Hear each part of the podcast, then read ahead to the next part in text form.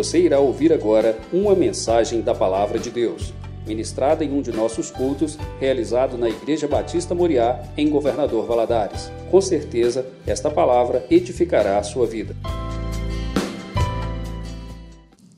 Quero convidar você a abrir sua Bíblia lá no livro de Salmos. Salmos, número 51.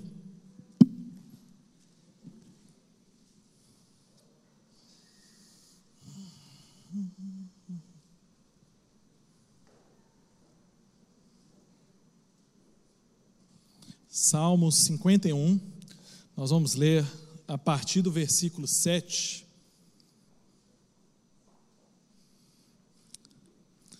Que ele vai dizer assim: Purifica-me com isopor, como isopor, e ficarei limpo. Lava-me e ficarei mais alvo do que a neve. Faz-me ouvir júbilo e alegria, para que exultem os ossos que esmagaste. Esconda o teu rosto dos meus pecados e apaga todas as minhas iniquidades. Cria em mim, ó Deus, um coração puro e renova dentro de mim um espírito inabalável. Não me lances fora da tua presença, nem me retires do teu Santo Espírito. Restitui-me a alegria da tua salvação e sustenta-me com um espírito voluntário. Vamos orar? Senhor, louvamos, exaltamos o teu nome, Senhor. Te agradecemos, meu Deus, por essa noite, por estarmos aqui, pelo um dia de trabalho, meu Deus, pela saúde, pelo, pelas bênçãos que o Senhor tem derramado sobre nós. Senhor, eu quero pedir nessa noite que a tua palavra venha falar ao nosso coração. Me use, meu Deus, naquilo que o Senhor quer trazer essa noite aos meus irmãos, é o que eu te peço, em nome de Jesus. Amém. Esse salmo, escrito por Davi, ele aconteceu no momento muito difícil da vida de Davi. Davi tinha cometido dois pecados muito sérios, de adultério, de assassinato. E o profeta Natan vai confrontar Davi, vai confrontar sobre essa situação, sobre esses pecados. E Davi, o texto bíblico, né, lá em 2 Samuel, vai falar sobre isso. Parece que Davi ainda não tinha caído em si. E quando o profeta defronta ele ali com uma história, o coração de Davi cai realmente assim, ele realmente vê o grande erro que ele tinha cometido. E Davi, logo após isso, ele vai escrever o Salmo 51, essa oração de Davi, e a gente vai ver um homem arrependido, um homem que estava profundamente abalado pelaquilo que tinha feito. E pelas palavras de Davi, nós podemos ver que Davi estava triste, Davi estava angustiado, Davi estava deprimido, porque Davi sabia que aquilo que ele tinha feito, aos olhos humanos, era imperdoável, né? e que ele precisava ali do perdão de Deus. Ele sabia que aquilo ali tinha consequências seríssimas, gravíssimas. E Davi, mostrando aqui uma profunda sinceridade, ele pede a Deus que restaure na vida dele a felicidade, a alegria, a alegria da salvação, porque o maior bem que nós podemos ter é a salvação. E ela é uma grande alegria, e Davi tinha perdido até a alegria da salvação. Ele tinha perdido, vamos dizer assim, né, a alegria de viver.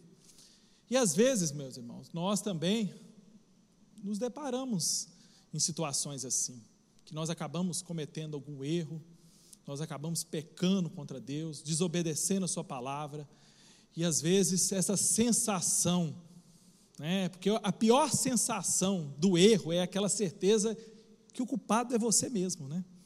Porque o mais fácil do ser humano é culpar alguém, mas quando você não pode culpar ninguém e você percebe que você é o maior culpado, aquilo vai te deixando angustiado, deixando chateado, e você vai perdendo a alegria de viver.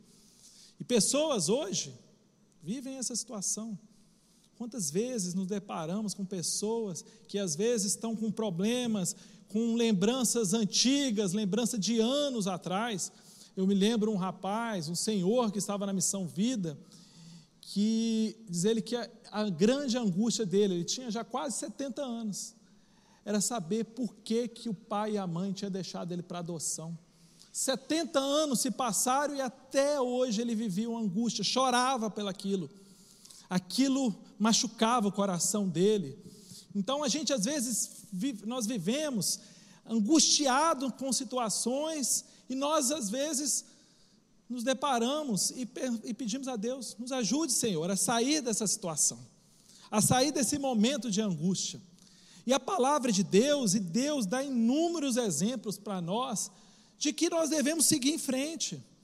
Nós devemos, claro, arrependermos daquilo que fizemos, pedimos perdão, um coração verdadeiramente arrependido, né? um coração realmente que, que confessa o que errou, confessa os seus pecados e seguirmos em frente. E é sobre isso que eu quero falar nessa noite.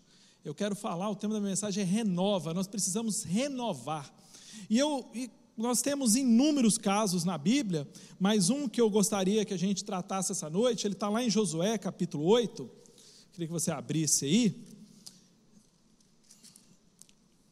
Eu não vou ler o texto todo, que é um texto grande, mas sugiro a você que leia esse capítulo.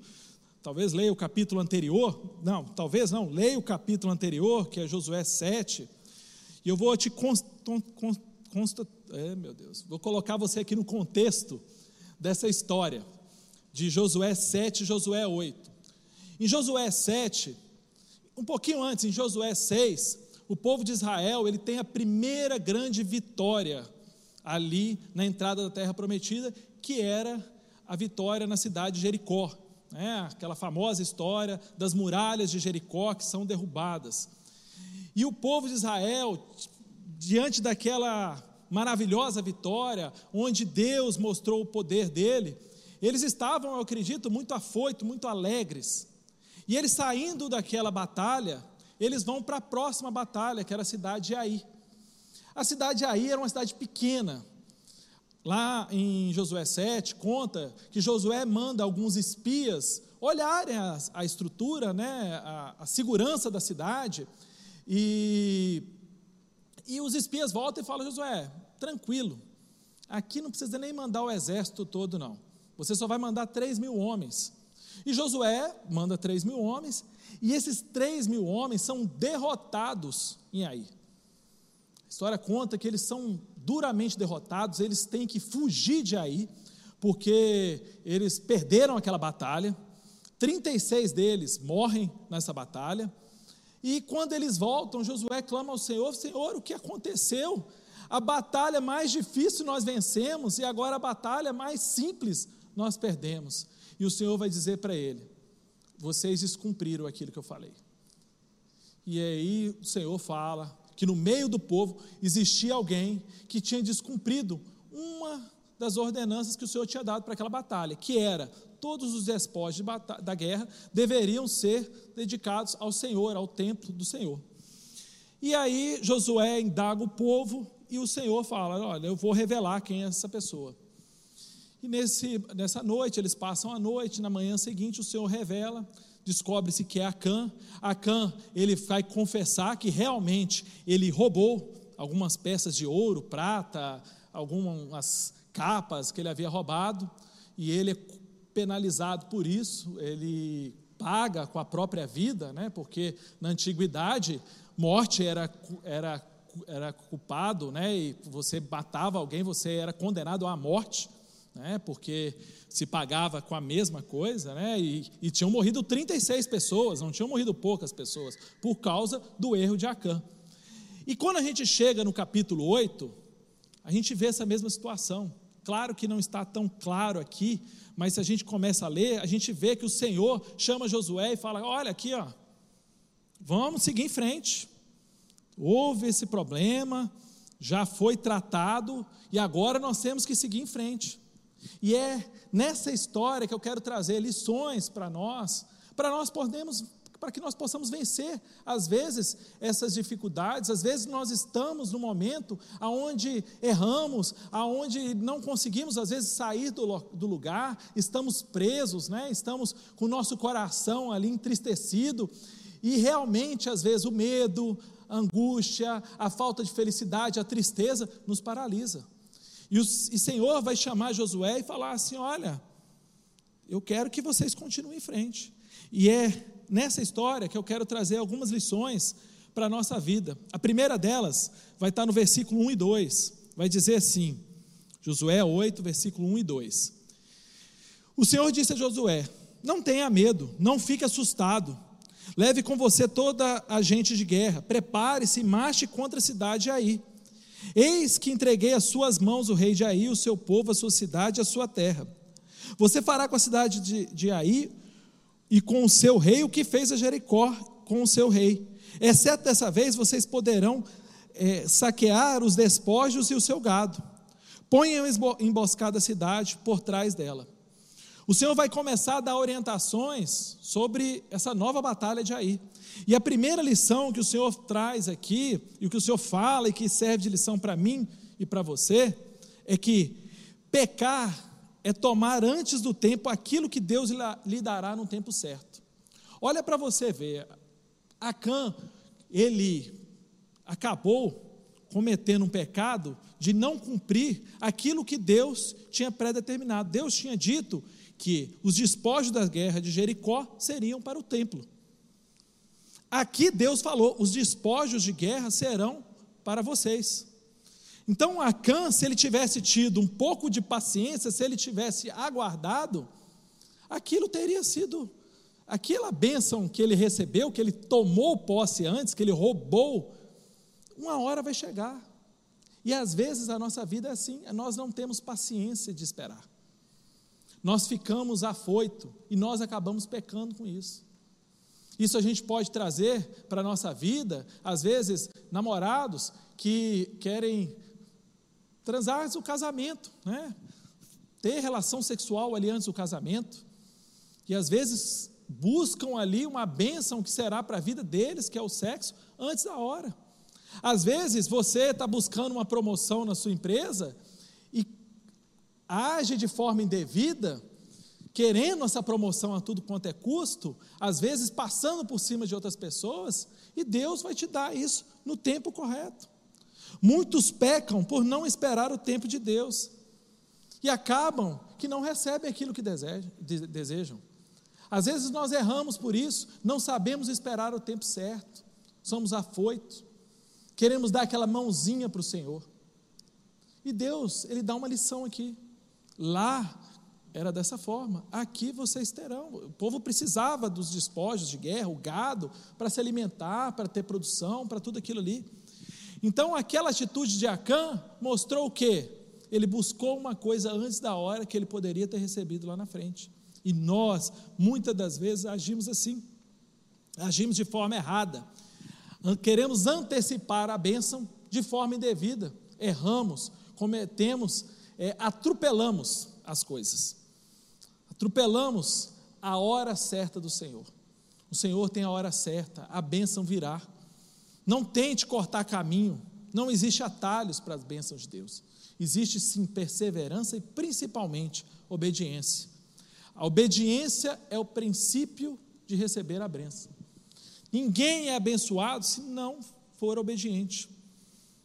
Se não for obediente ao que? A palavra de Deus, aos preceitos do Senhor, aquilo que Ele tem dito para a minha vida, para a sua vida.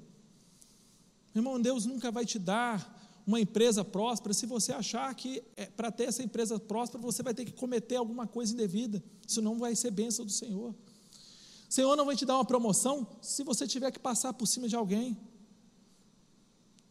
Talvez o seu casamento que você quer antecipar a relação sexual não vai ser abençoado.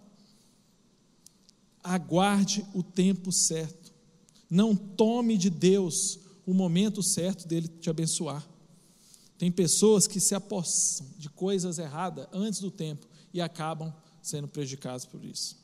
Segundo, voltando um pouquinho, lá em Josué 7, versículo 26. Josué 7, 26. Vai dizer assim: Levantaram sobre ele um montão de pedras que, permanecer, que permanecem até o dia de hoje. Assim o Senhor apagou o furor da sua ira. Por isso aquele lugar se chama o Vale de Acor até o dia de hoje. Isso aqui é no final do capítulo 7, quando ali se descobre o crime de Acã, né, o que Acã tinha cometido, e quando Acã ali é condenado, aí o texto vai dizer que o Senhor, ele apagou o furor da sua ira. Então, o segundo princípio que Deus quer nos mostrar é que Deus, quando ele chega no capítulo 8, ele apaga isso tudo. Você vê que ele não fala mais sobre esse assunto, ele não fala mais sobre esse problema. Então Deus não guarda rancor do seu povo após a confissão, admissão e eliminação de um pecado. Deus nos perdoa. Hoje, às vezes, encontramos muitas pessoas que cometeram algum tipo de pecado e às vezes as pessoas ficam em dúvida, né? Será que Deus me perdoou? Será que eu fui perdoado mesmo? E às vezes até com a gente, né? A gente fica assim, nossa, o Senhor me perdoou, mas Ele deve estar aborrecido comigo, né? E a Bíblia nos mostra que Deus, quando existe uma confissão, uma admissão e principalmente uma eliminação, porque às vezes adolescente, né, pensa isso, fala assim, ó, eu vou pecar durante o dia todo, à noite é só orar pedindo perdão, está resolvido, amanhã eu inicio o meu processo de pecado novamente, chego à noite, peço perdão, perdão, zera tudo, eu volto a estaca zero, amanhã é outro dia. Não é esse tipo de perdão que Deus quer. Ele quer um perdão quando nós admitimos e principalmente quando nós eliminamos o pecado do nosso meio. O povo de Israel, ele tinha visto o erro que tinha sido cometido. Acã confessa. Confessa sim, né? Depois que Deus aponta que é ele, ele confessa. Mas ele confessa e admite o seu erro. E o que, que é feito? É eliminado aquele problema no meio do povo. Quando nós fazemos isso, Deus não lembra o pecado mais, Deus nos perdoa.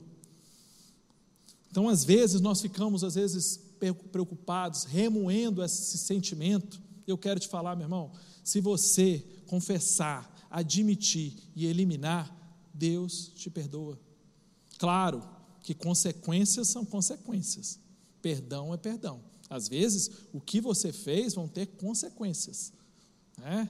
mas o perdão do Senhor, ele é imediato, desde que você se arrependa verdadeiramente. Se arrependa, realmente sinta remorso daquilo que você fez. Deus, no capítulo 8, ele segue em frente com o povo. Ele segue para a batalha de Aí, sem lembrar dos problemas do passado. Não é que Deus esqueceu, mas é que Deus, ele não volta naquele pecado.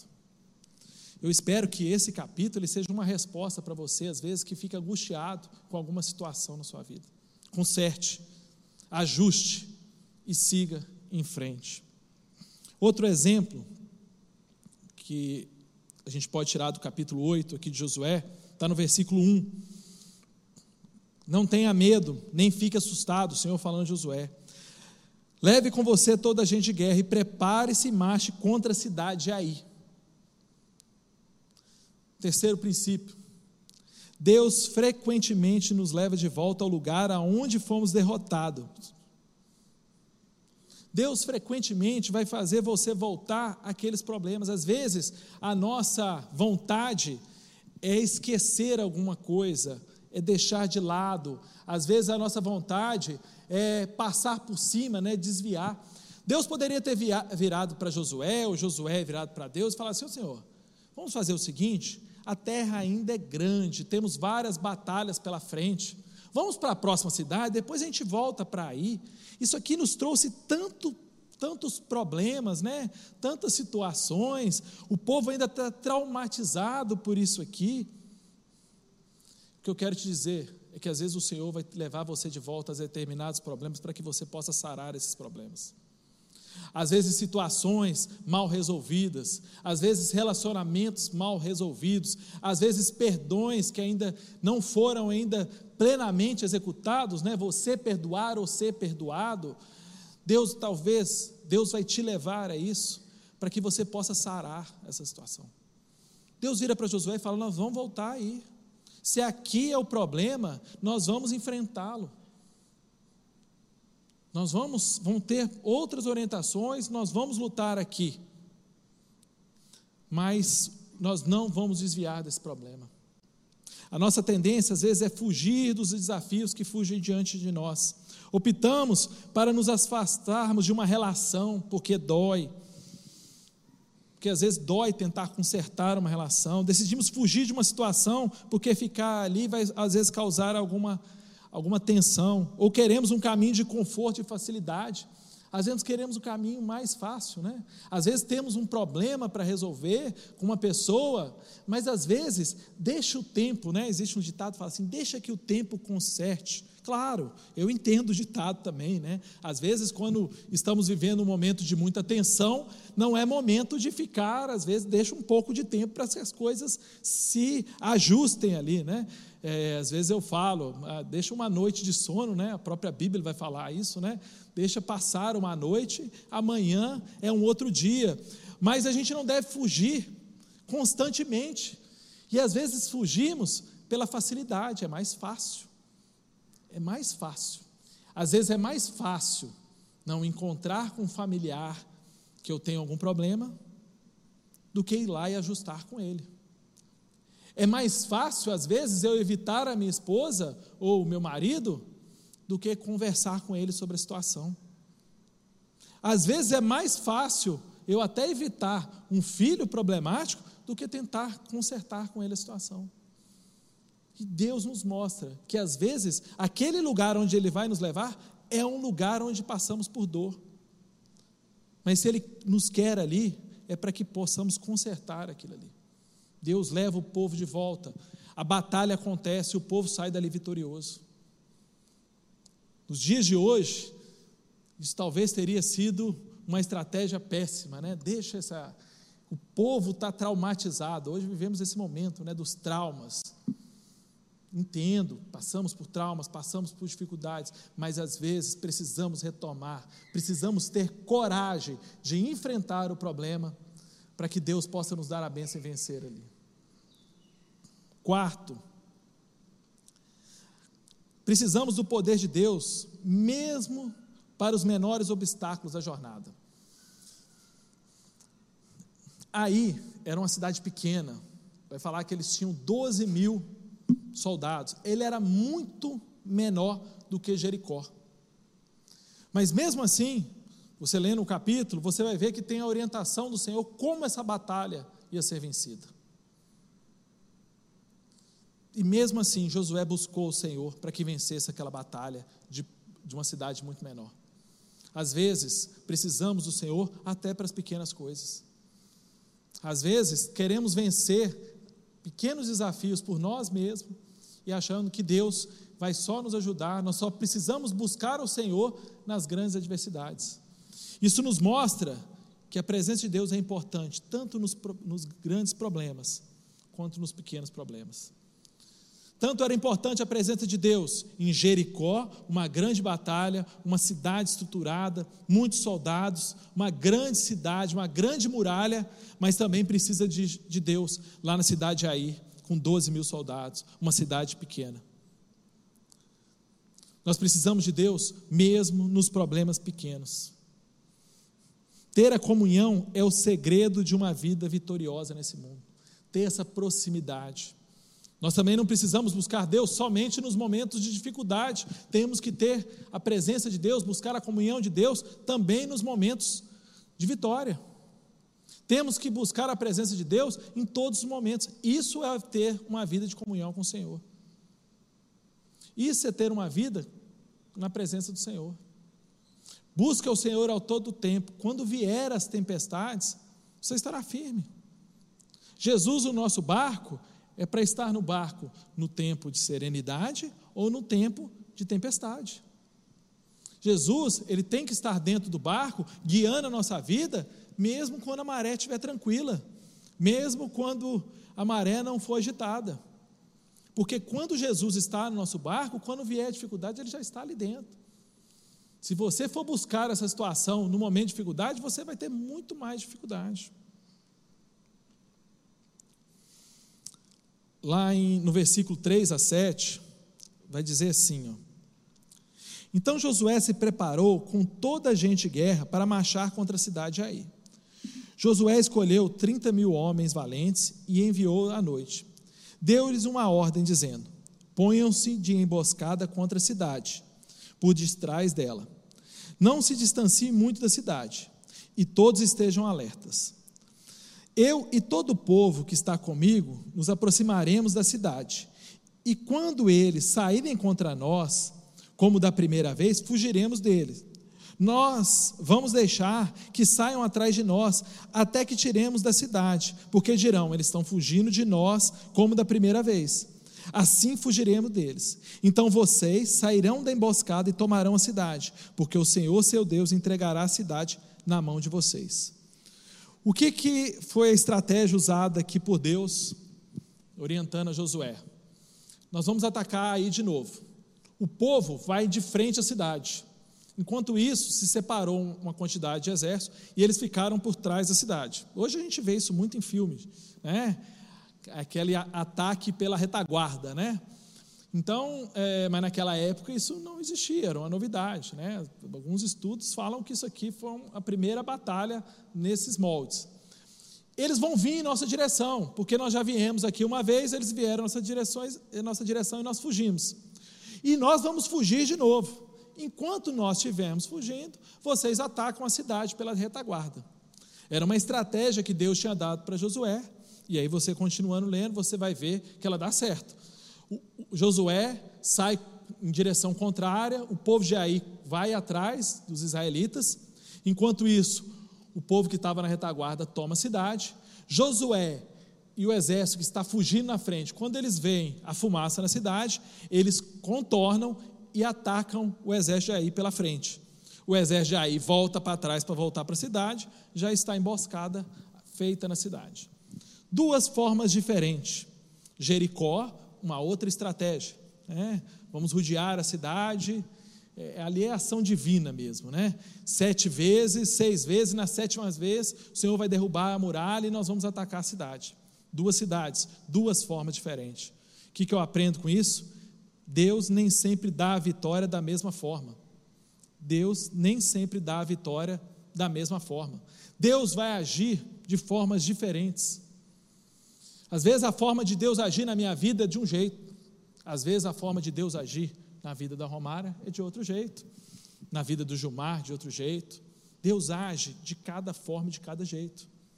Às vezes a gente tenta buscar, né? Ah, por que que o fulano é abençoado, eu não sou, Deus age de cada forma. Deus trata o coração de cada um, trata a vida de cada um de cada forma. Isso nós precisamos estar sempre aberto para entender isso. Deus age de formas diferentes. Ele é o mesmo Deus, ele é o mesmo Deus de amor, ele me ama como te ama, mas ele vai agir de formas diferentes. Às vezes o que deu certo para mim, às vezes não vai dar certo para você. E às vezes encontramos em situações até piores, né? Às vezes duas pessoas, na Covid nós vimos isso, dois internados, um estado gravíssimo, outro de estado muito simples. O estado gravíssimo saiu do hospital, o simples faleceu. Nós não entendemos. Um dia no céu, talvez nós entenderemos, ou nunca entenderemos, é a forma de Deus agir. Agora, quando nós confiamos que Deus vai agir, e Ele é Deus em qualquer circunstância, como Jó disse, né? independente do, da resposta, Ele é Deus, eu confio, eu tenho fé, eu acredito. Mas eu tenho que entender que Ele vai agir, às vezes, de forma diferente. E às vezes a forma dele agir nem vai ser a forma que eu queria, nem a forma que eu gostaria que fosse. Mas eu tenho que reconhecer que Ele é Deus na minha vida e que Ele quer o melhor para mim. E às vezes, nós lutamos contra o agir de Deus, e lá na frente nós entendemos o agir de Deus. E às vezes achamos que Ele está nos tratando de forma diferente. Deus age de forma diferente. Deus age em tempos diferentes, em épocas diferentes. Né? Se a gente trouxer isso para a nossa para a igreja, Hoje Deus pode agir de forma diferente. A igreja hoje é uma igreja diferente da igreja dos apóstolos. Mas os princípios básicos, eles continuam os mesmos. Deus nos dá estratégias, novas estratégias, dá, dá novas estratégias, buscarmos outros meios, né, outras formas, desde que, igual os apóstolos, que se mantinham ali presentes, fiéis à palavra, que não pode deixar de existir. A palavra, ela tem que estar presente, ela é a mesma, ela é a mesma ontem, ela é a mesma hoje, ela vai ser a mesma sempre.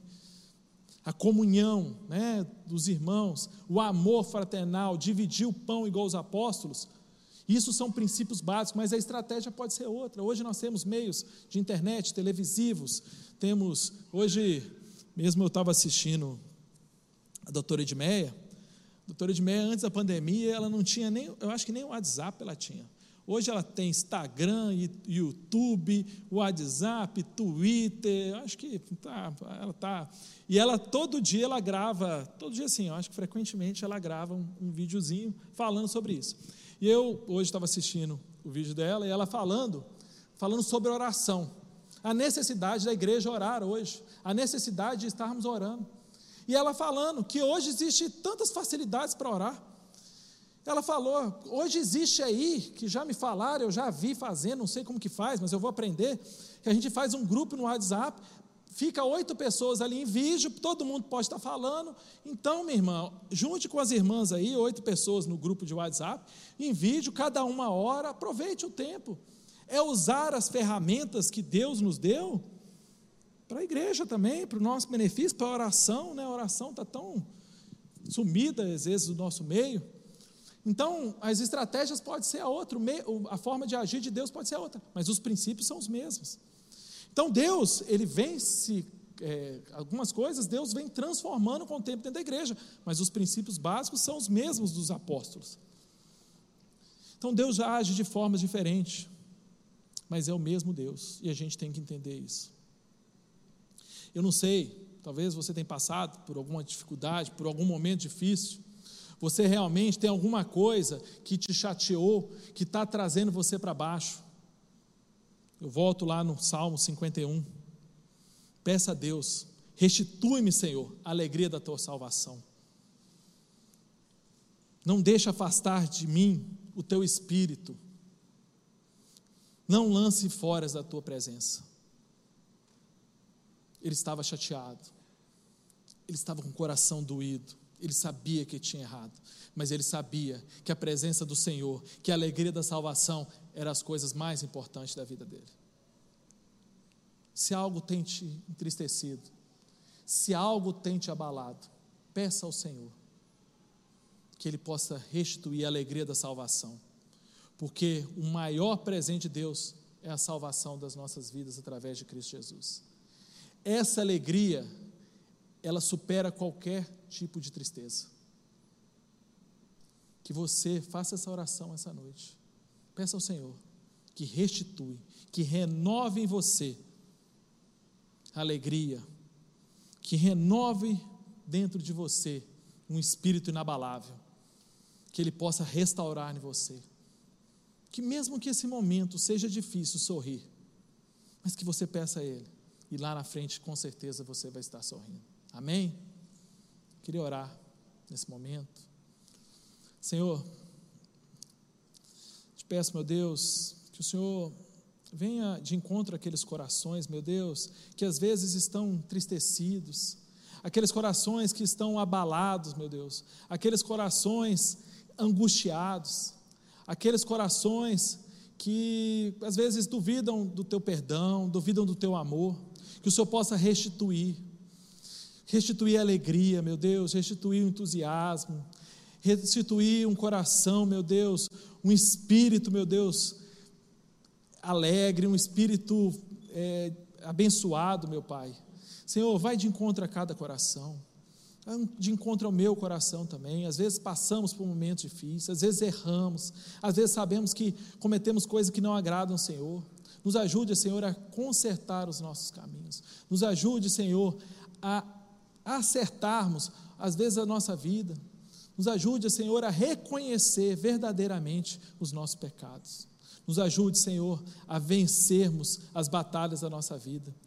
Que a experiência de Israel, que aquilo que aquele povo viveu possa servir de experiência para a nossa vida, que nós possamos tirar, através dos ensinos que eles passaram, ensinamentos para a nossa vida. Nos abençoe nessa noite, é o que te peço em nome de Jesus. Amém.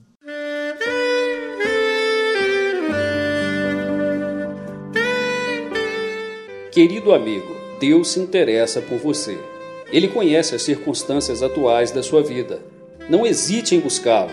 Em Jeremias 33, versículo 3, ele nos diz: Clama a mim e responder-te-ei, e anunciar-te-ei coisas grandes e ocultas que não sabes. Esperamos que a mensagem ouvida tenha falado ao seu coração e que você e sua família sejam abençoados pelo Senhor Jesus.